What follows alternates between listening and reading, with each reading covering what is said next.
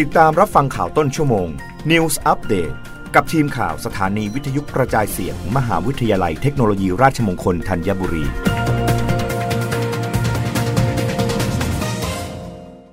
รับฟังข่าวต้นชั่วโมงโดยทีมข่าววิทยุราชมงคลธัญบุรีค่ะ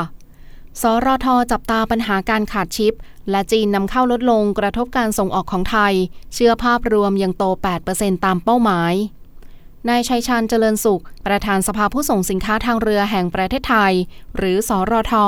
เปิดเผยว่าภาวะการค้าระหว่างประเทศของไทยในเดือนกรกฎาคมการส่งออกมีมูลค่า สองหมื่นสามพันหกร้อยยี่สิบเก้า ล้านเหรียญสหรัฐขยายตัวร้อยละ สี่จุดสาม และในช่วงเจ็ดเดือนแรกของปีการส่งออกมีมูลค่า หนึ่งแสนเจ็ดหมื่นสองพันแปดร้อยสิบสี่ ล้านเหรียญสหรัฐขยายตัวร้อยละ สิบเอ็ดจุดห้า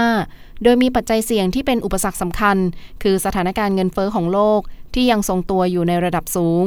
ซึ่ง ไอ เอ็ม เอฟ คาดการเงินเฟ้อปีนี้ประเทศพัฒนาแล้วเฉลี่ยอยู่ที่ร้อยละ หกจุดหก และประเทศกำลังพัฒนาอยู่ที่ร้อยละ เก้าจุดห้า ส่งผลกระทบเป็นวงกว้างต่อค่าครองชีพที่เพิ่มสูงขึ้นกำลังซื้อของผู้บริโภคในระดับกลางและระดับล่างทั่วโลกมีสัญญาณชะลอตัว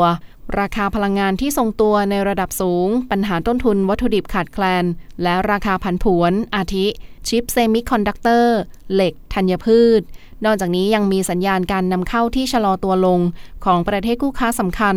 โดยเฉพาะประเทศจีนซึ่งส่งผลกระทบโดยตรงต่อการส่งออกของไทยแต่ทั้งนี้การส่งออกของไทยยังคงได้รับอานิสงส์จากค่าเงินบาทที่อ่อนค่า